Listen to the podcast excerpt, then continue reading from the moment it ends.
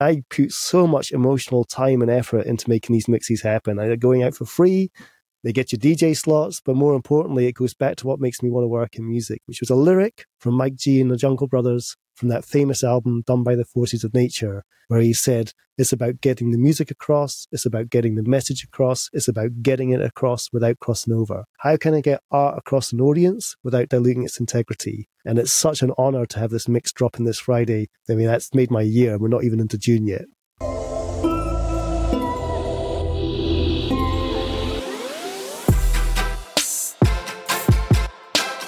Hey, welcome to the Trapital Podcast. I'm your host and the founder of Trapital, Dan Runcie. This podcast is your place to gain insights from the executives in music, media, entertainment, and more who are taking hip hop culture to the next level. Today's episode is all about the state of the music industry, and we're joined by the one and only Will Page. He is a fellow at the London School of Economics. He's an author of Tarzan Economics and Pivot, and he was the former chief economist at Spotify. Will's second time on the podcast now. The first time we talked all about the future of streaming and where things are going in music, and we picked that conversation back up. We talked about a bunch of trends, including the glocalization of music, which is from a new report that Will had recently put out. We also talked about why he values the music industry to be close to a $40 billion industry, which is much higher than a lot of the reports about recorded music itself. And we also talk about a bunch of the topics that are happening right now, whether it's AI, how streaming should be priced, the dynamic between record labels and streaming services, and a whole lot more. Love this conversation. Will always brings it with these conversations, so I hope you enjoyed as much as I did. Here's our chat. This episode of the Trapital Podcast is brought to you by our presenting sponsor, Dice, where fans can experience more of the shows they love. Buying concert tickets can be exhausting. It's easy to miss your favorite artist when they're in town, and fans have to watch for hidden fees and resellers who drive up ticket prices, all while hoping one of their friends can attend. You deserve better as a fan. On Dice, you can find quality live shows tailored to you Dice will tell you what's happening in your area and offer a personalized selection of shows. Artists love to partner with Dice because they provide complete and fair experience with fans through their waiting list technology that locks tickets to smartphones. Plus, Dice's robust analytics helps artists better understand their audience. Venues and promoters love Dice because their data driven tools, customer service, and direct connection to fans across the world make it the place to buy and sell tickets. Want to learn more? Check out Dice at dice.fm. That's D I C E dot FM. All right, today we have the one and only Will Page with us, who is recording from a beautiful location. I know if you're listening to the pod, you can't see, but Will, tell us where you are right now. So great to be back like a boomerang on Trapital, Dan. And I'm coming to you from the Platoon Studios, part of the Apple company. Platoon is a label services company which is owned by Apple. They're doing great stuff with artists like amapiano music from South Africa. And the best place I can describe to you here, it's like a TARDIS if you've ever seen Doctor Who. There's a tiny door in this Tileyard music complex in North London, just behind King's Cross. And when you enter that tiny door, you enter this maze of the world class spatial audio recording studios of Apple. And it's an honor they've given me this location to come to Trapital today.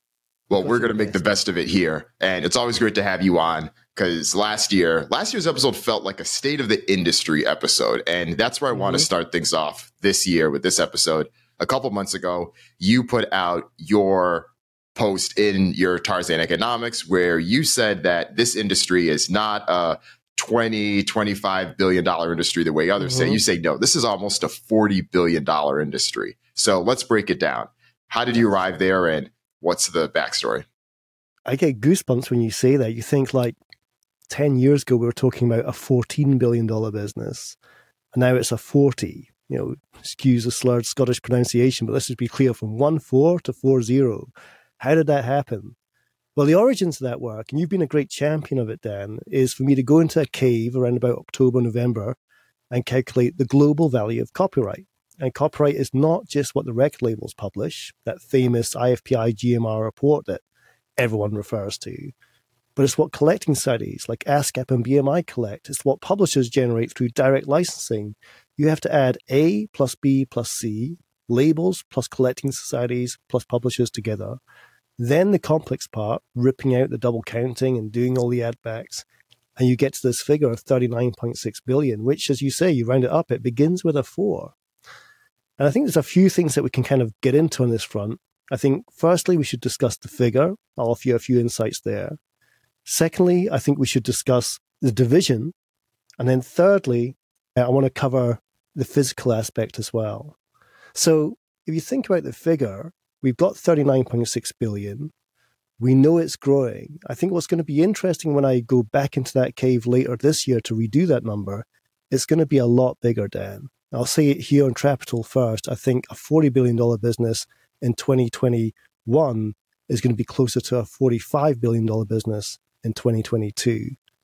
And one of the reasons why is not labels and streaming, it's a combination of publishers are reporting record collections. Essentially, they're playing catch up with labels, booking deals that perhaps labels booked a year earlier. And collecting societies are going to get back to normal after all the damage of the pandemic. And when you drive those factors in, we have a much bigger business than we had before. So for the people listening to your podcast who are investing in copyright, this party's got a way to run. You know, don't jump off the train yet because this thing is growing. And the piece I want to talk about there is the publishing side of this. If you look at the breakdown of the numbers you have, the publishing is mm. nearly publishing plus is nearly $13 billion itself the major record labels own most of the largest publishers right now. Why isn't this number just automatically included? Wouldn't it be in everyone's advantage to include the fact that, yes, Universal Music Group and Universal Music Publishing Group are together part of the entity that make this, whether it's them, it's Warner Chappell, it's others. Why isn't this just the top line number that's shared in all of the other reports? It would be nice if it was. And indeed, I think the publishing industry around about 2001 used to do this. They haven't done it since. But it's like spaghetti. It's the best way I can describe it. I mean, how do you measure publisher income? You know, is it gross receipts by the publisher? Is it the publisher plus the collecting society? That is money that went straight to the songwriter and didn't touch the publisher? Is it what the publisher holds onto, what we call in the industry a net publisher shares? All these weird ways of measuring this industry that we have to be clear on. And it's not easy. But I think what we do in the report is we try and make it bite sized, we try and make it digestible to work out how much of that publisher's business came through CMOs, the ASCAPs, the BMIs, the SAZACs, over here, PRS Music, and how much do they bring in directly. And that allows you to understand a couple of things. Firstly, how do they compare vis a vis the labels in terms of their overall income? And secondly, how do they compare when they go out to market directly? Let's say putting a sync in a TV commercial or a movie versus generating money through collective licensing, that is radio or TV via ASCAP or BMI. So you get an interpretation of how these publishers are making those numbers work as well. That makes sense. And then when we're able to break it down, we see a few numbers that roll up into it. So from a high level, at least what you shared from 2021, we have that 25.8 billion number from the recorded side. So that does fall in line with what we see from what the IFPIs and others share.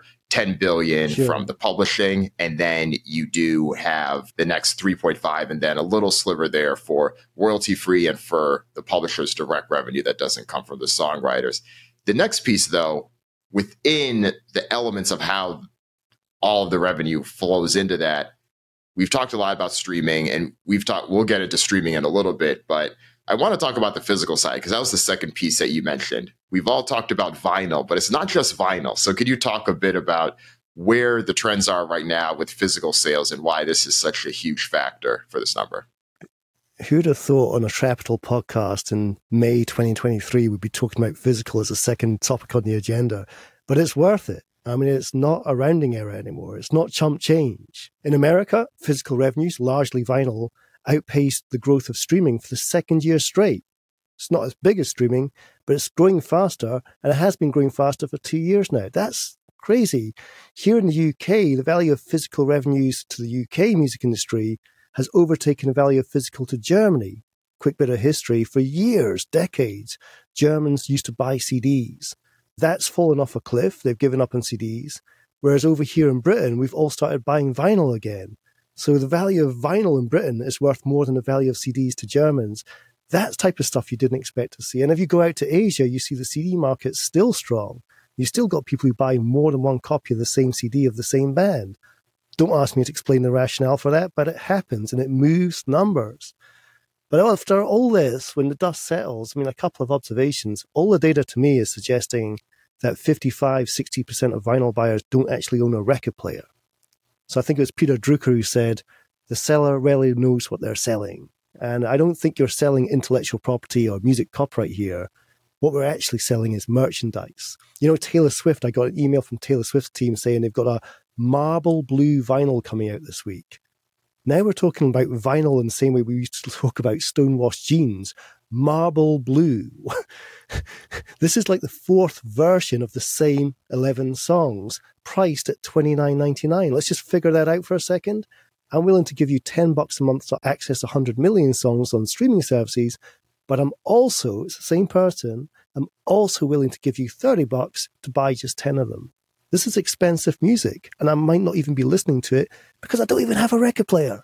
This is the fascinating piece about how we're calculating this stuff because the vinyl sales and all of that has been reported widely as a great boom to the industry. And it has been. We've seen the numbers, and in a lot of ways, it brings people back to the era of being able to sell the hard copy of the thing itself. But it's much closer to selling a t-shirt or selling a sweatshirt or selling some type of concert merch than it actually is the actual physical medium itself. So it'll be fascinating to see how that continues to evolve, how that embraces as well on your side though as a personal listener do you buy any vinyls yourself that you don't listen to that you just keep on display or it's like your shoe collection isn't it yes right. is the answer to that but no i mean i will say that i got 3000 fi- funk records in the house and they're all in alphabetical chronological order so if they haven't been listened to at least i know where to find them that's fair that makes sense so let's talk about the third piece of this, and that's the division of this. So you have mm. the B2C side and you have the B2B side.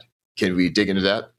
Sure. This is, I think, the backdrop for a lot more of the sort of thorny conversations happening in the music industry just now. You may have heard that in the UK, we've had a three year long government inquiry into our business. We had the regulator turn over the coals. And um, so there's a lot of interest in how you split up this $40 billion piece of pie who gets what. And the division I'm going to talk about here is labels and artists on one side and songwriters and publishers on the other side. As it currently stands, I would keep it simple and say two thirds of that $40 billion goes to the record label and the artist, one third goes to the publisher and the songwriter. Now, when I first did this exercise back in 2014, it was pretty much 50 50. And when you see things which are not 50 50 in life, you're entitled to say, is that fair? Is it fair that when a streaming service pays a record label a dollar, it pays the publisher and the songwriter around 29 cents? If you're a publisher and a songwriter, you might say that's unfair because I'm getting less than them. I have preference issues and I have envy issues with this division. Well, let's flip it around. If you look at how B2B world works, licensing at the wholesale level, let's say you're licensing the BBC, for example. If your song's played on the BBC, you're going to get £150 for a play. £90 goes to the songwriter and the publisher, £60 goes to the artist and record label. Now, is that fair? Why does the publisher win in the B2B market, but the record label wins in the B2C market? And the, the lesson I want to give your listeners is one from economics. It's rarely taught at university these days, but back in 1938, 1939, in a small Polish town called Lwów, now part of the Ukraine, ironically, three Polish mathematicians sat in a place called the Scottish Cafe ironic for me, and invented a concept called fair division. And the question they posed was let's imagine there's a cake and there's two people looking at that cake getting hungry. There's Dan Runcie over in the Bay Area and there's Will Page back in Edinburgh. What's the best way to divide that cake up? And the conclusion they came up with is you give Will Page the knife. Aha, I've got the power to cut the cake. But you give Dan Runcie the right to choose which half. Damn, I've got to make that cut really even Otherwise, Dan's going to pick the bigger half and I'll lose out. And this divide or chooser model gave birth to the subject of fair division. And it simply asks, what makes a fair division fairer? How can I solve for preference? How can I solve for envy? I want that slice, not that slice. I'm unhappy because Dan got that slice and not that slice. There's a whole bunch of maths in this. You add a third person, it gets more complex. But I just want to sow that seed for your listeners, which is when we ask questions like, why is it the label gets a dollar and the publisher gets 29 cents? There's got to be some rationale why. You know, who bets first? Is it the label that bets first or the publisher? Who commits most? Is it the label that commits most marketing spend or the publisher? These types of questions to do with risk often help answer questions of fair division or to quote the famous Gang Starr song, who's going to take the weight? Somebody's got to take a risk when you play this game. And perhaps there's a risk reward trade off, which is telling us who gets what share of the spoils. Let's unpack this a little bit because it's easy to see, may not be fair, but it's easy to see why the record labels get preference on the B2C side because as I mentioned before, the record labels have acquired a lot of the publishers, and especially in the streaming era, they were prioritizing that slice of the mm-hmm. pie, their top line, as opposed to what essentially is a subsidiary of their business, the publishing side. Why is it flipped with sync? Well, how did that dynamic end up being that way? That's an anomaly, which is actually blatantly obvious. You just don't think about it. And the way it was taught to me is anyone can record a song, but only one person can own a song. So I think let's give an example of, I don't know, a Beach Boys song where I could ask for the original recording of that Beach Boys song to be used in the sync, or I could get a cover band. So let's say I got $100,000 to clear the rights to that song, and the initial split should be 50 50. If a covers band is willing to do a version of it for 10,000, the publisher can claim 90,000 of the budget and get the option. If the record label objects and says, "Well, I wish you used a master," well, you've got a price under the 10,000 to get the master in. So this kind of weird thing of bargaining power. If you ever hear, let me scratch that again. let me start from the top.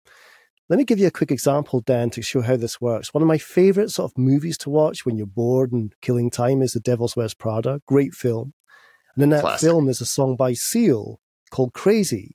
Incredible song, timeless. That guy has, you know, timeless hits to his name. But it's not him recording it. Now, what might have happened in that instance is the film producer has got a hundred thousand to get the song in the movie, and he's looking to negotiate how much you pay for publishing, how much you pay for label. Now, if the label is getting, you know, argumentative, wanting more and more, and the publisher is happy with a certain fee, well, the film producer's got an option. Pay the publisher of the 100,000, pay him 90,000, give him the lion's share of the deal, and then just turn to the label and say, screw you, I'm going to get a covers band to knock me out a decent version of it. And this happens all the time in TV films, in commercials. You'll hear covers of famous songs. And quite often, what's happening there is you've got to pay the publisher the lion's share of your budget and then just cough up some small change to get a covers band to knock out a version. And it's just a great reminder, Dan, of anyone can record a song, but only one person can own the song. That is the author. And that's why negotiating and bargaining power favors publishers and sync over the record labels. That makes sense. And as you're saying that, I was thinking through five, six other examples of cover songs I've seen so in popular TV shows and movies. And this is exactly why. It's always car commercials. For some reason, every car commercial's got a cover of a famous song. You think, remember that weird Scottish guy down on Trapital? Yeah, that's what's happened. The publishers pulled the rug from under the record label's feet at the negotiation table. Another super important observation about the localization trend, Dan, is I'm going to take one of those 10 countries as a spotlight, Poland. Now, the top 10 in Poland is all Polish. The top 20 in Poland is all Polish. In fact, if you go to the top 40, it's pretty much all Polish bands performing in Polish. And you could say that's localization. But stop the bus. Most of those acts are performing hip hop, which is by itself a US genre. So perhaps we've got globalization of genre, but localization of language and artist. And that's a very important distinction for us to dissect. And perhaps it's for the anthropologist, the sociologist, to work out what's going on here. But it's not as straightforward as it's just local music. It's local music, but it's global genres, which is driving this forward. And that's a great point for the people that work at record labels and other companies making decisions too, because there's been so much talk about hip hop's decline, but so much of that is focused on how this music is categorized. And a lot of it's categorized solely on what is considered American hip hop. But if you look at the rise of music in Latin America, which has been one of the fastest growing regions in the world, most of that music is hip hop. Bad Bunny considers himself a hip hop artist. You just brought up this example of Polish hip hop being one of the most popular genres there. So when we think about how different genres get categorized, which genres get funding. Let's remember that key piece because hip hop is this culture and it's global and that's going to continue. So let's make sure that we are not taking away from a genre that is really one of the most impactful and still puts up numbers if we're categorizing it in the right way. Damn straight. I mean, I think genres are often like a square peg trying to fit into a round hole. And in a paper published by London School of Economics, I was honored to use that line that I think I said on Trapital last time, which is rap is something you do, hip hop is something you live. Rap could be the genre, hip hop could be the lifestyle. Maybe what those Polish acts getting to the top of the charts are doing is representing a lifestyle, but they're doing it in their mother tongue. Well said. Agreed. Well, let's switch gears a bit. One topic that I want to talk about, and I actually gave a talk recently and I referenced you from this term and its use in music was the glocalization of music and mm-hmm. why this is happening and what it means for Western music, specifically in the US. But first, if you could define that term and explain why this is so important in music right now. Well, I'm so excited to be on Trapital talking about this because we are now officially published by London School of Economics. So I'm going to make my mum and dad proud of me at last. Backstory paperback of my book Tarzan Economics, retitled to Pivot Apparently, W.H. Smith Travel and Hudson Travel said books with economics in their titles don't sell in airports, so we've rebranded the whole book to Pivot, and it's in airports, which is a result. That book, that paperback came out on the 6th of February, and that night I was on the BBC One show, and they had this great, happy, clappy, family friendly story they wanted to bounce off me. They said, Hey, Will, isn't it great that the top 10 songs in Britain last year were all British acts for the first time in 60 years? Britain got a clean sweep of the top 10 of the music charts. I said, curb your enthusiasm because we're seeing it elsewhere. The top 10 in Germany were all German. Top 10 in Italy were all Italian. Ditto France. Ditto Poland. And if you go to Spain, the top 10 there were all Spanish language, but largely Latin American. So it's not just a British thing that we've seen this rise of local music on global streaming platforms. We're seeing it everywhere cue some gulps and embarrassments live in the TV studio, but I made my point. And I came out of that interview thinking, well, if that stunned them, it's going to stun more people. And I said about working on a paper called Glocalization, which with a Scottish accent is hard to pronounce. Let's see how you get on with it. Not localization and not globalization are merging the two by definition and by practice. Glocalization. I teamed up with this wonderful author, Chris Dalla Riva, who'd be a great guest on your show. He did a wonderful blog piece you may have read called Why Is There No Key Changes in Music Anymore? It's a really beautiful piece of music writing. And there isn't. Nobody uses key changes in the conclusion of songs. And we set out to do this academic study to explain to the world what's been happening in music and why it's relevant to everyone else. And what we saw across 10 European countries was strong evidence of local music dominating the top of the charts in these local markets on global platforms. Now, history matters here. We didn't see this with local high street retailers. America, British, Canadian music dominated those charts. We still don't see it in linear broadcast models like radio and television. You know, it's still English language repertoire dominating those charts. But when it comes to global streaming, unregulated free market global streaming, we see this phenomenal effect where local music is topping the charts. And, you know, you look at what does it mean for us, English language countries like ourselves, it means things get a little bit tough. It means exporting English language repertoire into Europe becomes harder and harder. Maybe I'll just close off with this quite frightening thought, which is Britain is one of only three net exporters of music in the world, the other two being your country, the United States, and Sweden, thanks to a phenomenal list of Swedish songwriters and artists. And I can't think of the last time this country's broken a global superstar act since Dua Lipa in 2017.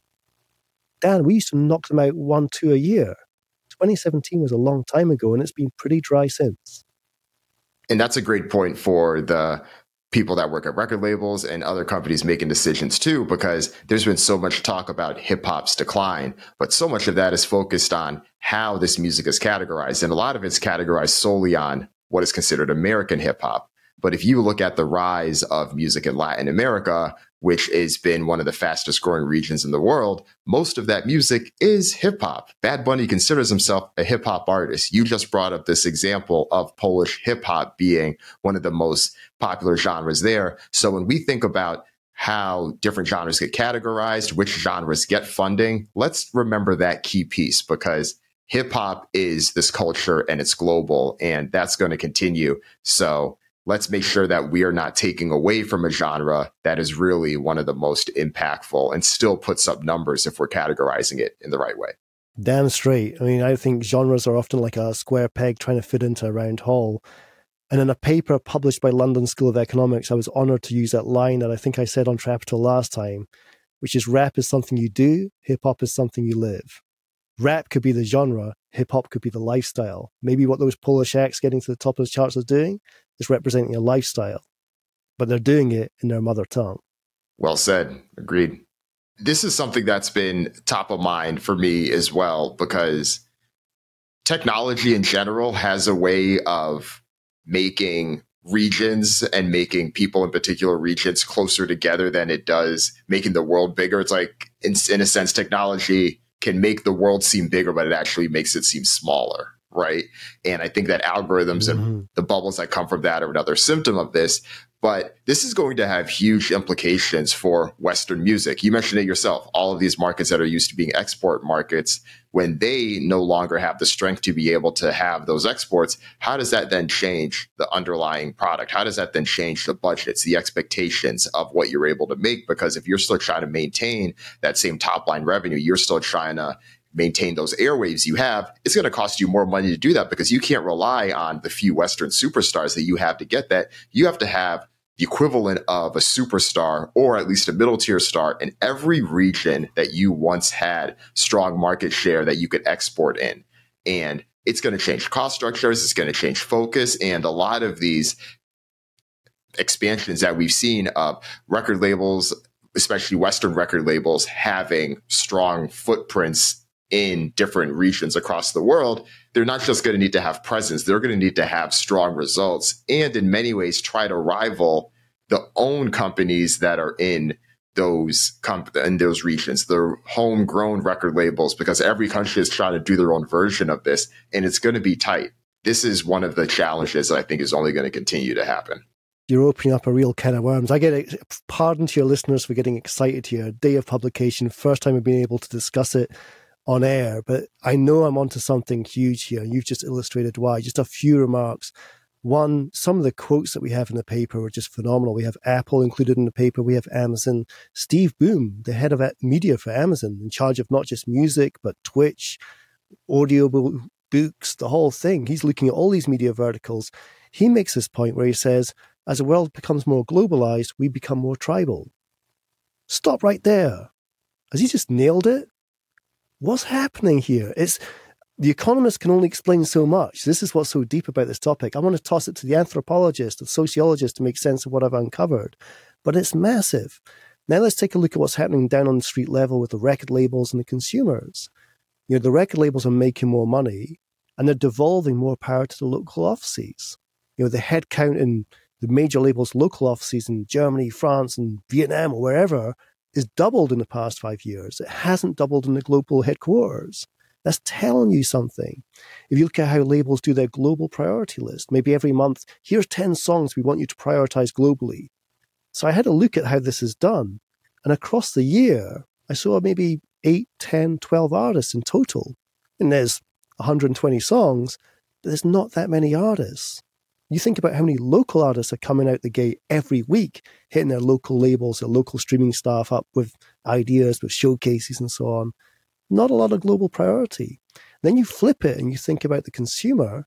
You know, they've had linear broadcast models for 70 years where you get what you're given. I'm going to play this song at this time, and you're going to have to listen to it, FM, radio, TV shows.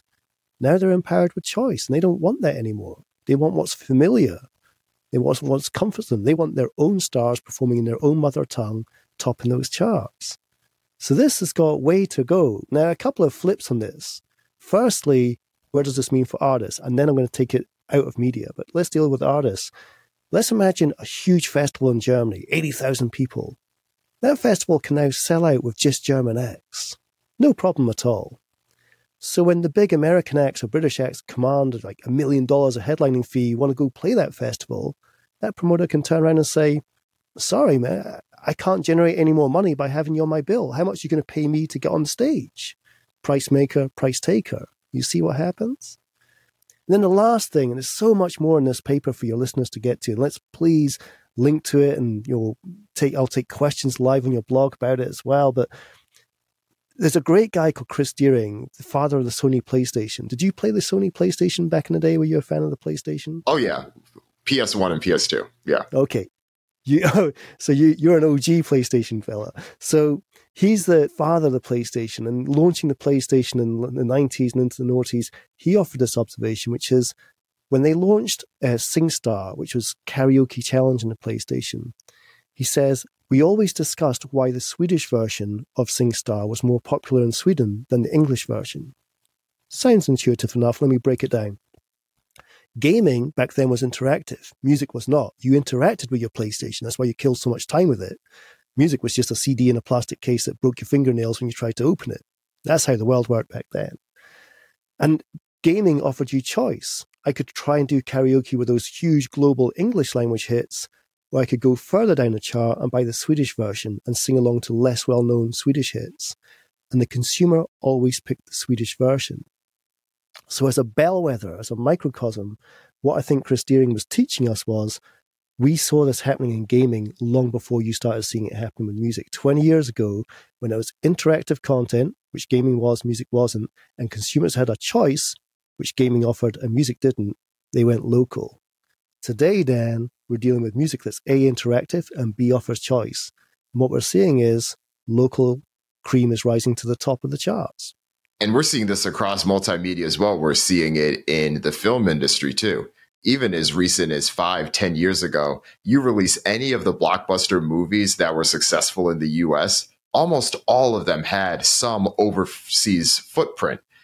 Some of them definitely vary based on the genre, but they were always there. But now, China specifically had been such a huge market for the Hollywood and box office specifically, but now they're starting to release more of their own high end movies, and those are attracting much more audiences than our export content can. One, two, the Chinese government in general is just being very selective about what they allow and what they don't allow.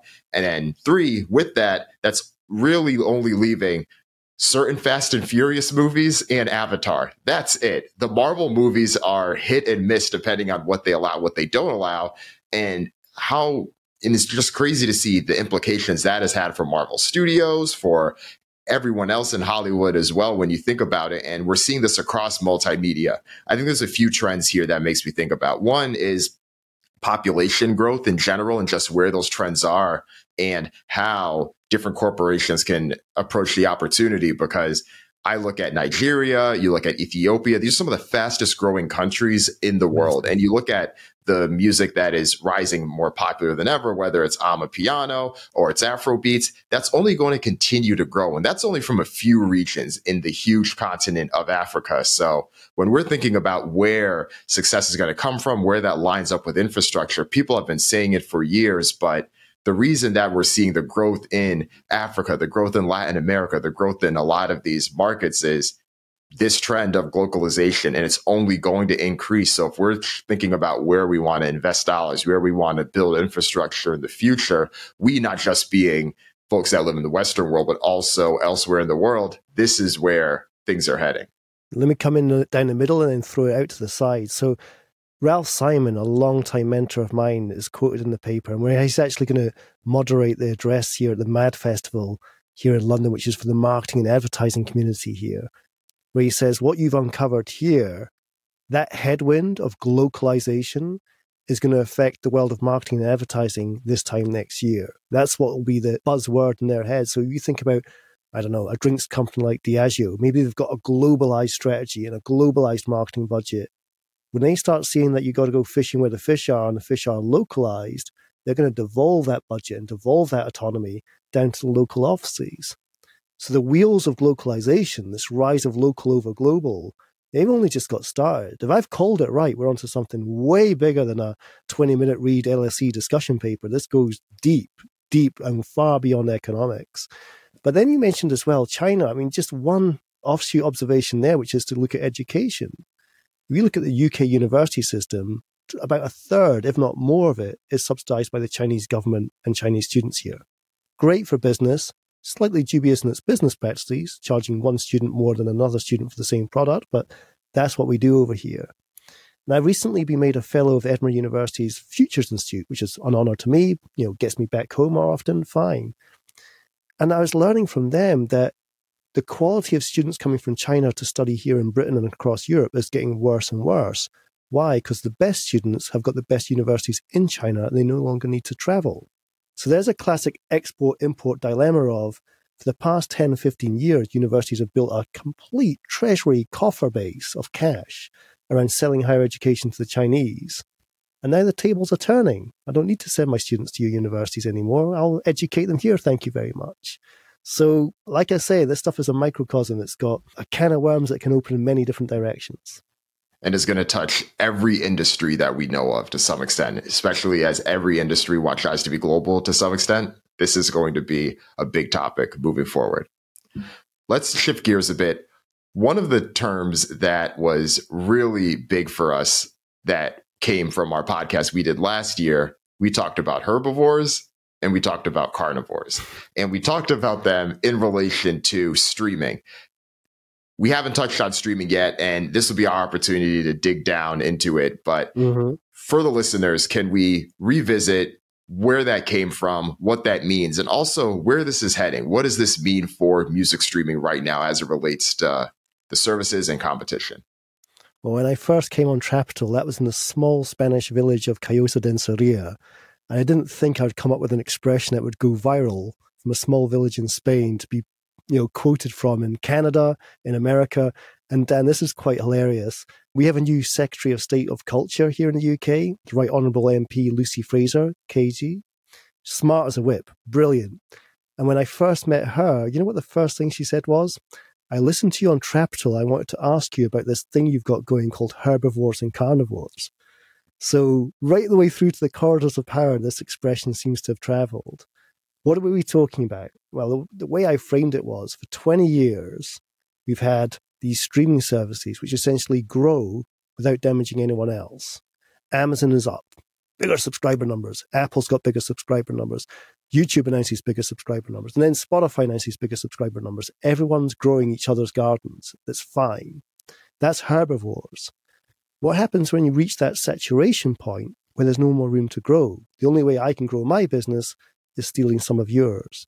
That's carnivores. And the greatest example is simply telcos. We're all familiar with telcos. We all pay our broadband bills. How do telcos compete?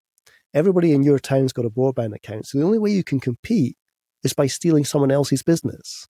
The only way here in Britain Virgin Media can compete is by stealing some of Sky's. The only way that AT&T competes is by stealing some of Comcast. So that's carnivore competition. Now the key point for Trapital listeners is we don't know what this chapter is going to read like because we've never had carnivorous, pronounce that word correctly, carnivorous behavior before. We've never seen a headline that said Spotify's down 2 million subs and Apple's up 2 million or Amazon's up 3 million and, and you know YouTube is down 3 million. We don't know what that looks like. So I think it's important for Trapital to start thinking about logical, plausible scenarios. You know, I kick one obvious one, which is again a lesson from the telcos. When we do become carnivores, do we compete on price or do we compete on features? Let me wheel this back a second. You know, we'll get into pricing in more depth later, but downward competition on price tends to be how carnivores compete. And that would be a fascinating development given that we've not seen much change in price in 22 years and counting. Or, as we saw with Apple, they roll out spatial audio, they charge more for it. They've got a new feature and they charge more for that feature. So, do we see downward competition, blood on the carpet, price competition, or do we see upward competition based on features? I don't know which one it's going to be. It's not for me to call it. I don't work for any of these companies. I've worked with these companies, but I don't work for any of them directly. But we have to start discussing these scenarios. How's this chapter going to read when we start learning of net churn amongst the four horsemen streaming services that's out there? It's, it's going to be a fascinating twist. And I'm beginning, Dan, I'm beginning to see signs of carnivorous behavior happening right now, to be honest with you. I can see switchers happening across the four. So I think we're getting there in the US and the UK. What are those signs you see? I'm just seeing that in terms of subscriber growth, it's a lot bumpier than before. Before it was just a clear trajectory. The intelligence I was getting was everyone's up, no one needs to bother. Now I flag, you know, I sound the siren. I'm beginning to see, you know, turbulence in that subscriber growth. Someone could be down one month, up the next month. Maybe that's just a little bit of churn, the ending of a trial period. You don't know. But now, for me, the, the smoke signals are some of those services are seeing their growth stutter, others are growing, which means we could start having some switching. I can add to that as well. Cross usage is key here. I really hammered this home uh, during my 10 years at Spotify, which is to start plotting grids saying who's using your service, this person, that person, the next person. Now ask what other services are they using? And some data from America suggests that one in four people using Apple Music are also using Spotify, and one in four people using Spotify are also using Apple Music. Cross usage confirmed. So if that was true, what do you make of that? With a public spending squeeze, with inflation, with people becoming more cost conscious in the economy, with less disposable income, maybe they want to wheel back from that and use just one, not two. And that's where we could start seeing some net churn effects taking place as well. So, you know, imagine a cross usage grid in whatever business you're working on for your Trapital listeners and ask that question. I know who's using my stuff. What else are they using? And that's a really, really important question to ask to work out how this carnivore scenario is going to play out, how we're going to write this chapter. This is interesting because it reminds me of the comparisons that people often make to video streaming and some of the dynamics there where prices have increased over the years. I know we've talked about it before. T- 10, 12 years ago, Netflix was cheaper than Spotify was from a monthly US price subscription. And now half, it's, half. it's right. And now it's nearly twice the price of the current price point that it is. The difference, though, when we're talking about when you're in that carnivore when you're in that carnivore market, what do you compete on? Features or price? Video streaming, you can compete on features essentially because the content is differentiated. If you want to watch Wednesday, that Netflix series is only one platform that you can watch it on. You need yeah. to have that Netflix subscription.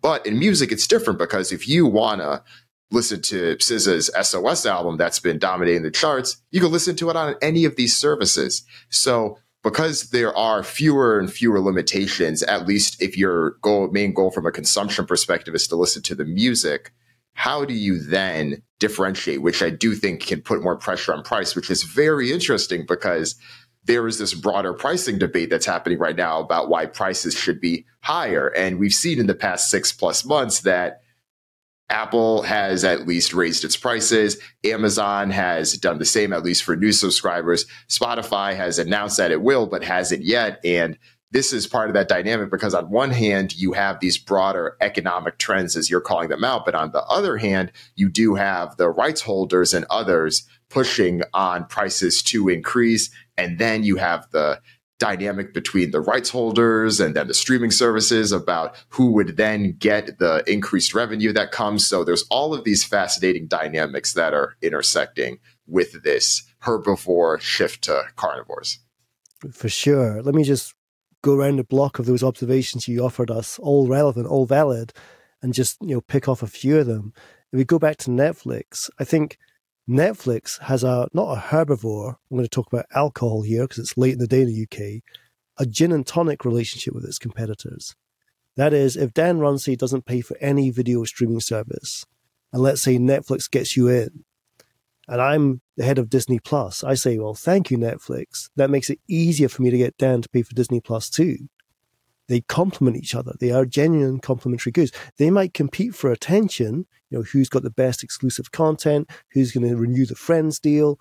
Whatever. You know, who's going to get Fresh Prince of Bel Air on? That could be a switch of piece of content too. But when you step back from it, it's gin and tonic. It's not different brands of gin. That's really important to acknowledge, which is they've grown this market of video streaming, they've increased their prices, and the same person is paying for two, three, four different packages. If I add it up, I'm giving video streaming about 60 quid a month and I'm giving music streaming 10. And the 60 is going up and the music staying flat. So it's bizarre what's happening in video streaming because the content is exclusive. Back to how do music carnivores play out? Again, could we see it play out in features? I listen to Apple because they've got classical and I listen to Spotify because they've got Discover Weekly. Is that plausible? Personally, I don't buy it, but you can sow that seed and see if it takes root as well. I think just quick pause on Apple as well. I think two things there. They've launched Apple Classical. That's a very, very good example of differentiating a product because it's a standalone app, like podcast is a standalone app. The way I look at that is you can go to the supermarket and buy all your shopping. You can get your Tropicana orange juice, you can get your bread, get your eggs, get your meat, get your fish. Or you could go to a specialist butcher and buy your meat there instead. And Apple Classical for me is the specialist butcher as opposed to the supermarket. And they're offering both in the same ecosystem. It'd be incredible if they preload that in the next iOS update and give 850 million people an Apple Classical app. Imagine if they did that for jazz, my friend. Imagine if they did that for jazz. Just if Apple's listening, repeat, do that for jazz. So there's one example. The other example from Apple is to go back to bundling. You know, we talk about 9.99 a month. I chewed your ear off about this topic last time I was on your show. Just to remind your listeners, where did it come from? This price point in pound sterling, in euro, in dollar that we still pay for on the 20th of May, 2023. It came from a Blockbuster video rental card. That is, when Rhapsody got its license on the 3rd of December 2001, not long after 9 11, a record label exec said if it costs $9.99 to rent movies from Blockbuster, that's what it should cost to rent music. And 22 years plus on, we're still there, ran over. But what does this mean for bundling strategies? How much does Apple really charge if I give $30 a month for Apple One, which is TV, music, gaming, news, storage, and fitness, all wrapped up into one price? Now, there's a famous Silicon Valley investor called James Barksdale. Don't know if you've heard of him from the Bay Area where you're based. And he had this famous quote where he said, Gentlemen, there's only two ways to make money in business bundling and unbundling. What we've had for the past 10 years is herbivores unbundling. Pay for Netflix, don't pay for Comcast. Pay for Spotify, don't pay for your CDs. Fine.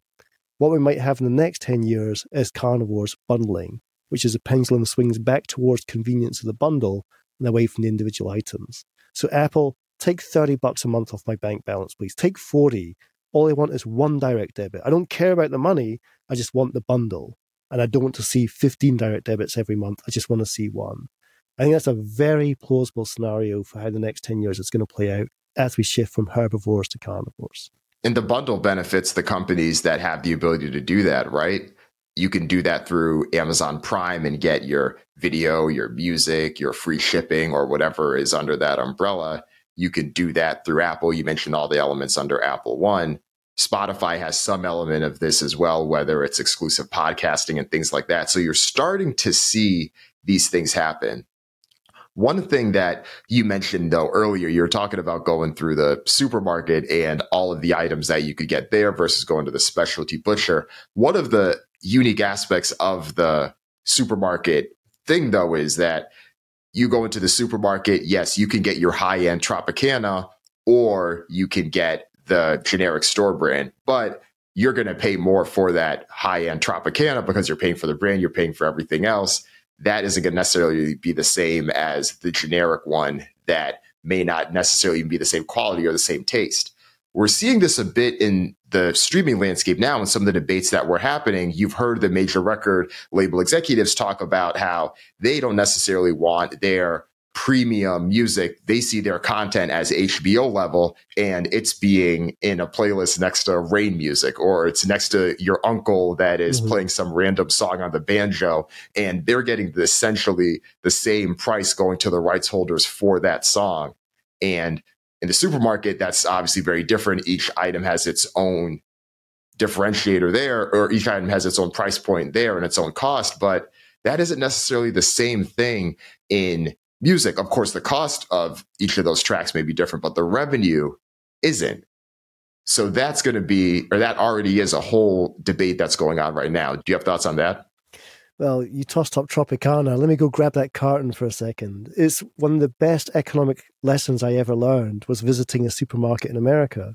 Because it's true to say that when you go into one of your American supermarkets, an entire aisle of that precious shelf space is dedicated to selling inferior brands of orange juice next to Tropicana. Just very quickly, what's happening there, the undercover economist, if you want, is a bargaining power game. Tropicana knows the reason Dan Runcie pulled the car over, got the trolley, went into that supermarket is to get a staple item of Tropicana and other stuff by the time he gets to the till. Tropicana could be $5. By the time he gets to the till, he spent $50. So their subscriber acquisition cost contribution is really high. They're getting you into the mall. What you do once you're in the mall is anyone's business, but they got you in. Otherwise, you would have gone to the deli across the street. So they could say to the supermarket, I'm going to charge you $7 to sell that Tropicana for $5 in my supermarket. The supermarket knows this. They know that Tropicana's got the bargaining power. So they counter by saying, here's an entire shelf space of awful brands of orange juice to curb your bargaining power to see if the consumer wants something different. Now, is this Will Page taking a stupid pill and digressing down Tropicana alley? No. Let's think about this for a second.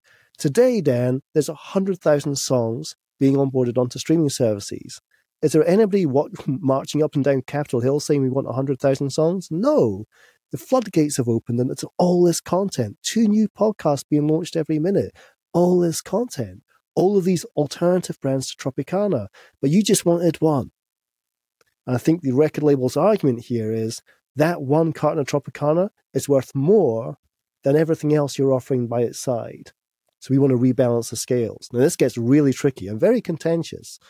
But what is interesting, if you want to take a cool head on this topic, is to learn from the collecting societies, which is not the sexiest thing to say on a Trapital podcast, but it's to look at your ASCAPs and your BMIs and understand how they distribute the value of money for music. Since their foundation in the 1930s, ASCAP has never ever treated music to have the same value.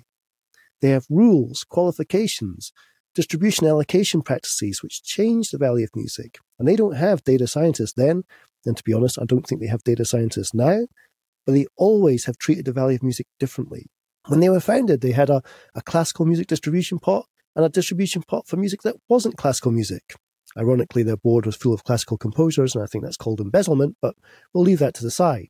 What we have here is a story of recognizing music as different value in the world of collecting societies. I call that Jurassic Park. But in the world of music streaming, with all those software developers and engineers and data scientists, 22 years of 999 money coming in, and the pro rata model, which means every song is worth the same for money going out. And that's your tension. That's your tension. How do you get off that tension? Is anyone's business. We've got some ideas we can discuss. User centric is one, artist centric is another. I've got a few ideas of my own, but I want your audience to appreciate in straight no chaser language, we call it that's the undercurrent of what's going on here. How do you introduce capitalism to communism? You mentioned there's artist centric, user centric, but you mentioned some ideas you had of your own. What are those ideas? Can I bounce it off you as my intellectual punch bag for a quick second? Um, yes. I've worked them all. I've worked on the artist centric model. I've worked on artist growth models. That's up on YouTube. I worked on user centric. But I'm just, I'm worried that these models, these propositions could collapse the royalty systems that these streaming services work under the introduction of user centric or artist centric could become so complex, so burdensome, the royalty systems could break down. That's a genuine concern I have. It's not one you discuss when you talk about your aspirations and the land of milk and honey of a new streaming model that you envisage. But back in the engine room, when you see how royalties are allocated and calculated and distributed out to rights holders, I mean, they're under stress anyway. Any more stress could snap it. So I come at this model, my proposition, from the one that's least likely to break the system. I'm not saying it's the best model, but it's the least likely to have adverse impact on the system. And it came from my DCMS Select Committee performance in the UK Parliament, which your listeners can watch. We can give the link out. Which is, I said to the committee, in terms of how you could change the model, what about thinking about duration? Let's wheel back. Since the 1980s, when BBC Radio plays, let's say, Bohemian Rhapsody, it will pay for that song twice what it would pay for You're My Best Friend. Members of Queen wrote both songs, both released within three, four years of each other, but one lasts twice as long as another. So duration is not new. We factor in duration a lot in our music industry. We just never thought about it. If you look at Mexico, the Mexican collecting society, which is so corrupt, it's in an, inside an army barracks. If you look there, they have sliding scales duration. They factor in time, but they say the second minute is worth less than the first. But I'm giving you more for more time, just at a decreasing scale. Germany, they have ranges. In your country, America, the Mechanical Licensing Collective, the MLC in Nashville, they have overtime. Songs that last more than six minutes get a 1.2 multiplier. So I've been thinking about how could you introduce duration to this business? And the idea I've come up with is not to measure time. That'd be too complex, too burdensome. Every single song measuring every second of consumption. How do you audit that if you're an artist manager? But I want to measure completion, Dan. I think this is the answer. I want songs that are completed in full to receive a bonus and songs that are skipped before the end to receive a penalty. Not a huge bonus, not a huge penalty, but a tweak, a nudge that says, I value your attention, I value great songs, and if you listen to these great songs and it captures my entire attention, you deserve something more. But if I skipped out after the first chorus, you deserve something less. I think that small nudge is a nudge in the right direction for this industry, and it wouldn't break the systems. So there it is. Tell me now, have I taken a stupid pill? What I like about it, and I've heard other people in the industry mention this too, you're able to get something closer to what we do see in video streaming. I forget which app it is specifically, but their threshold is 75%. So they acknowledge that, yes, if you don't want to watch the credits, you don't want to listen to the closeout, that's fine. But if we at least get you for wow. 75%, then we are going to count that. And then that then can get used internally. That can then get used in different areas. But I think it provides everyone better data and analysis, much better data to be able to break down than whether or not you listen to the first 30 seconds. That's such a low threshold, but that's essentially where we are today. I think the biggest thing, regardless of what path is chosen, because as you and I both know, there's trade offs to everyone. So instead of going through all the yeah. negative parts about it, I think it's probably more helpful to talk about it collectively. You accept the fact that there are trade offs. You accept the fact that people are going to try to game the system, regardless of how you go about it. Because we have seen duration work elsewhere and it does get at that particular thing that we're trying to get at, there is help there. And you mentioned other things such as, yes, if you're listening to Bohemian Rhapsody, which I think is at least seven minutes and 15 seconds, most likely longer, versus two minute song that is clearly idealized for the streaming era, there still should be maybe some slight difference there because listening to a minute and 30 seconds is very different than listening to five minute and 45 seconds to be able to hit that 75% threshold. So between that and then I've heard other topics such as which artist you start your session with should have some type of multiplier on there and as opposed to someone that gets algorithmically recommended to you to be able to put some more onus on the on demand nature of music streaming. The tough thing is that these things do get tough in general. Anytime there's any type of multiplier or factor in there it still is a zero sum pot that mm-hmm. we're taking the money out of. So accepting the trade-offs, I like the direction. I think that there's a few ways to go about it. That could make it more interesting, but in general, I do think that any of the proposed options I've seen at least allow a bit more of a true economic reflection of where the reality is as opposed to where things are today. And I understand where things are today. It's easy, it's easy to report, it's easy to collect on and pay people out, relatively speaking. But like anything, there's trade offs. Yeah, it's really easy today. Even drummers can work out their royalties. And no offense to drummers, but that's telling you something. But two points on my duration proposal. Firstly, you mentioned the word threshold there. That's crucial because we already have thresholds in music. Every streaming service has to measure 30 seconds of uninterrupted play in order for a royalty to be crystallized. So I'm just adding a second threshold. I'm not reinventing the wheel. It's low marginal cost here. I'm just saying Give me the threshold of completion. I don't care how long the song is and how much of that song was consumed. Just tell me, did it get to the finishing line? Yay or nay?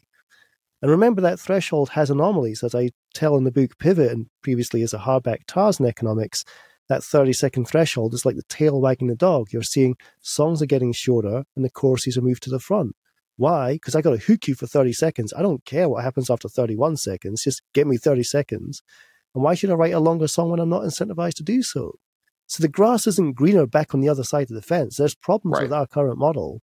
I think a way of like steering it back towards an attention economy is going to help music win, given Netflix says that sleep is their biggest form of competition, but also valuing the art of songwriting. Let's get back to the song. Let's put the artist back in the haystack and focus on the art, the creative process a bit more too, and reward that when it's consumed in its entirety.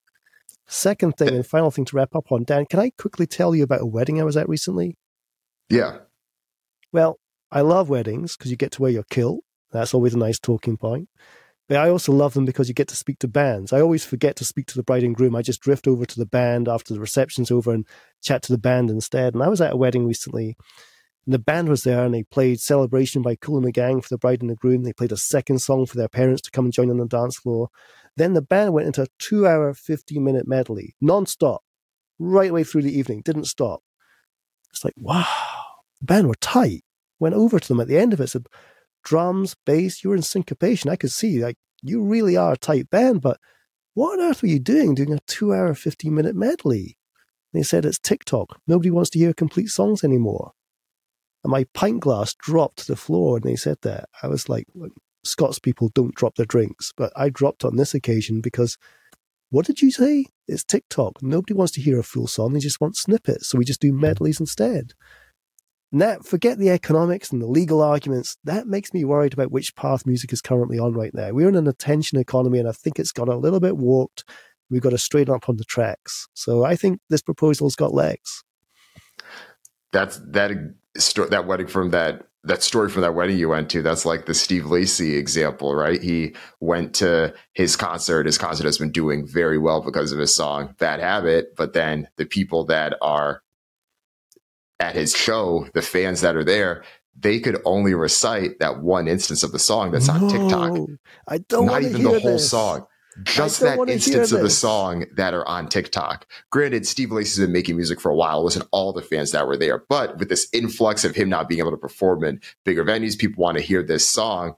It's one thing for years. We've become accustomed to musicians performing for audiences that only know their hit singles or the one that got the music video. But now a lot of them are experiencing hearing their fans only repeat back that one moment that went viral on TikTok. What's this? It's called verse two. If you stick around long enough, you'll hear a third one as well. you know, it made me also just play that one off with me here, which is that famous Fleetwood Mac clip that blew up on TikTok. Guy hanging off the back of the truck, drinking a bottle of soda, singing Dreams, a 1981 song by Fleetwood Mac. It's 34 seconds. Couple of things. Firstly, that had about 90 million views, but had 843,000 impersonations on TikTok of people hanging off the back of a truck pretending to sing a Fleetwood Mac song. But secondly, could you have a Gen Z millennial go and pay like £120 to see them at Wembley Stadium, the cost of a streaming service for a year, who's only ever consumed 34 seconds of their repertoire?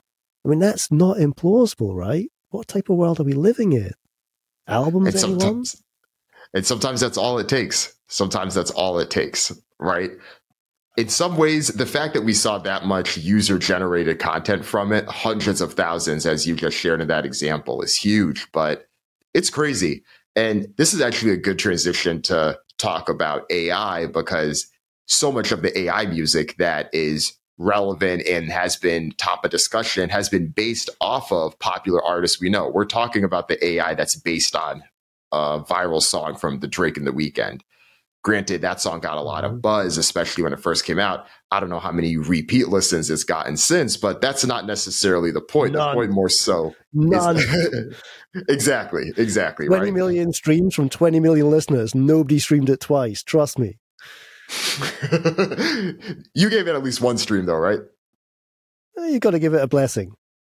Right. What was your thought? Well, I'm going to hand the torch over to Jessica Powell, the founder of AudioShake, who I think is the most exciting company in music tech right now, and point your listeners towards her Substack blog posting, which is this whole Drake we- Weeknd thing. Isn't it just a fuss over a remix? Paraphrasing the title. And it's a beautiful, that woman is inspirational, but she can write. She can write, which is like grabbing you by the lapels and shaking seven shades of shit out of you. She really uses the power of the pen to express her words, to go back to remix culture. So I think, inspired from her work, I would say two things here. I think the thorny legal issue that's going on here is consent. We've had remix culture for years. We've had computers involved in music creation for years. We need to see that in a continuation.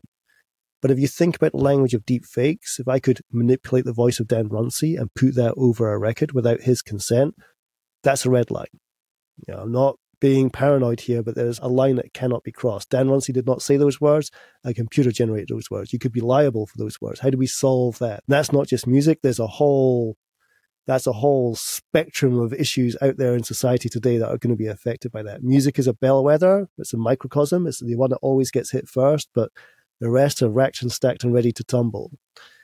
But on the positive side, if you flip it from risk to opportunity, if we think about catalog uplift for a second, that is, how can release of new content drive demand in old content? As I've been saying to record labels since 2018, that's the secret source. That's what you're trying to crack. The purpose of a new album is not just make that new album a splash, get it to the top of the charts, make sure you're in today's top hits. It's can you get the new fans to go back and listen to the old content? For some artists, it works. For others, it doesn't do you fix what's broken or work with what's fixed? The greatest example is an artist that I'd love to hear on Trapital, Eminem, needs no introduction. When I look at his streaming data, all he needs to roll out of bed, fart, and burp on Spotify, and his catalog goes through the roof. His new content has got nothing to do with new content. It just inspires people to go back to the late 90s and early noughties and all those releases, which were so big back then. The new content's great, no disrespect but it's like a reminder that there's this amazing catalog that you want to hear again and again. And it's a valuable catalog because that stuff is already recouped. A catalog dollar is worth way more to the bank account than a frontline dollar. There are other artists who can't make it work. And it's just for me, what happens if AI music solves that secret source of catalog uplift? So here in the UK, you here at Platoon Studios, I'm next door to Noel Gallagher from Oasis. And there was recently an AI generated Oasisly, which is getting Noel Gallagher and Liam Gallagher back together again.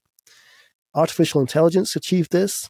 Human beings can't achieve this. The two brothers don't get along. But AI solved it. That's cool.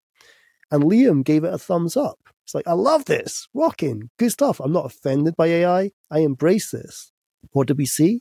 No, a small spike in the AI version, a big spike in the Oasis catalog. So, for all the fear and paranoia on this topic, once we realize that it can regenerate interest in catalog, I think you'll see the tables turn, the sentiment change in a New York millisecond. Literally, it'll be like, I can make bucks out of this. This is a force for good, not a force for bad. I would hope that that's what people take away from this whole narrative is that if you are the owners of the back catalog of Drake and the Weeknd, you probably saw some type of noticeable bump because even if people don't want to hear that song, they're still going to go back and stream Worst Behavior, which, in my opinion, is one of Drake's best songs because they want to hear that time mm-hmm. and time again. And I think, too, I'm glad you brought up Jessica and AudioShake. I'm a small investor in the company. And one of the things that I think she did well in that piece and others she's done is just laying the table stakes for where we are because even if the song itself isn't that good, A, I don't think we're at the point yet. We may get there eventually with AI, but I don't think we're at the point yet where people will listen to this music as a replacement. But if it can remind you of what's already there, that's what's valuable. If you let fans experiment and get them to play around with the tools that are available and upload their music as long as it can fit within certain parameters and isn't violating anything or trying to impersonate the artist itself, you can let them freely create in a way that even 10, 12 years ago, there were all these questions about people putting their songs, uh, putting an artist song on YouTube as user generated content in a video. And over time, YouTube was able to figure out how to get tagging properly so that artists could still be compensated Technology for. solves the problem. Exactly. So that is possible. And I do think that eventually we can hopefully get to that point. And I'm glad you mentioned Eminem. Two stats that always blow my mind. I'm sure you probably saw this one, but his 2005 greatest hits album was the sixth best selling album or the sixth best selling hip hop album. I forget the exact stat, but it was one of the best selling albums wow. in the UK last year. And Lose Yourself is the most streamed song on Spotify from the 2000s. So when we talk about longevity and we talk about him, I mean, people already knew him as the best selling artist of the 2000s. But when we see those numbers and you see these catalog sales and all of that, if he ever made a decision, I don't know what his ownership structure, what share he has looks like, but if he ever had a decision, the amount of people that go back to his music to work out and everything else, it's one of the most valuable catalogs of music. And he owns it all, right? rights are reverted back to him, so he's got 100% ownership on it. Oh wow, I didn't know that. Wow. So, but the bigger point, and I know that the Trapital has a huge audience. It's an honor to address them here and now, and it's a broad church. I mean, the Secretary of State for Media and Culture in the UK Parliament is a big listener, obviously. So I want to land that point, which is don't hand this off to the lawyers to solve because they're going to be too risk averse and they can't see the wood from the trees. There's a huge opportunity here, and those sane, balanced voices like Jessica Powell from AudioShake, I want them to be rise up so we can counter the risk aversion from the lawyers. Lawyers will do what they do best, but I describe in any workplace there's two types of people. There's the yo squads and there's no squads. And lawyers more often than not are no squads. They think of reasons why you can't do something. So I just want to make sure we balance it with some people from the yo squad so that we don't choke this off before the party can really start. There's so much opportunity. And let me remind your listeners as well Jimi Hendrix, the greatest export from America to Britain of all time, he came here in 1966, I believe, maybe 65, 66. And the label that first did a deal with him, the label owner, who I won't name, but I've seen the picture, had a plaque above his office. So this is 1966, okay? And the plaque said, the day that we can get computers to replace drummers is when we can have a proper music industry. And just keep in mind historical context. Music's a ride, and we're on this trip forever. We're not getting off anytime soon. This is just part of that ride. And that's what I loved about Jessica's essay. It's just a reminder that we're just on a ride here, and AI is just the next stop on the train line. There's more stops to come. Agreed. Music is always going to be there. It's like water, right? we have to understand where the technology is heading, but that's where it is. Well, Will, before we close, along with the typewriter. exactly, exactly. Well, well, before we close things out, it's great. This podcast, the base of it is the business of music, but you yourself are a DJ and you have this mm-hmm. incredible mix that you put out every year. It was an honor to provide one of the drops for it, but tell us a little bit about the mix and what to expect this year. I'm so excited to uh, launch this mix. It's going out on Friday. Friday is an important day on the calendar. It's going to be 50 years since Carole King performed in Central Park to 100,000 people for free. 50 years since the release of her album Fantasy. And this year's mix is called 2023 Believe in Humanity. And that word, you know, believe, that expression, believe in humanity, is the name of one of the songs on that Carole King album. Now, just wheel back for a second. You say Carole King, most people think of Tapestry, a Willie Jumper, and a cat. And you need a friend with James Taylor. Get it. I mean, that song got me through my third year at university. But if you listen to Fantasy, she does funk. And she doesn't just do funk, she does funk better than anyone. If you hear the song Corazón, she's doing deep, dirty, aggressive funk. You know, me and you, our music tastes are similar. We don't drink tea without sugar. This is tea with lots of sugar. This is incredible funk music, and she just knocks it out of the park. Like Touch Me If You Can. Best funk record I've heard is Fantasy by Carole King. So I've named the, the mix 2023 Believe in Humanity after that song. The mix opens with that. But more importantly, Dan, it opens with a speech from Carole King exclusively to me. And that's for a kid from Edinburgh who's been doing mixtapes out of his bedroom since he was going through puberty. I've now got Carole King opening my mix. Do I need to say more? I got to say more. There's so much more. Nile Rodgers is in the mix. Anderson .Paak is in the mix. Dan Runcie's got a shout out in the mix. And we've got Coi Leray, who I think is the most promising hip hop artist out there today. We have her, and we've messed around with her track players. We've given it the edge, if you know Dave McCallum's music. We've given it the edge. There's a hint to your listeners. We've got it all. So, I mean, I put so much emotional time and effort into making these mixes happen. They're going out for free. They get you DJ slots, but more importantly, it goes back to what makes me want to work in music, which was a lyric from Mike G and the Jungle Brothers from that famous album done by the Forces of Nature, where he said, It's about getting the music across, it's about getting the message across, it's about getting it across without crossing over. How can I get art across an audience without diluting its integrity? And it's such an honor to have this mix drop in this Friday to do just that and to have Carole King open it. I mean, that's made my year. We're not even into June yet. That's special. That's special. Well, we're excited to drop that and share it as well, especially around the time this episode comes out. So please share that link once it's ready. And Will, as always, it's been a pleasure. We covered so much in this episode.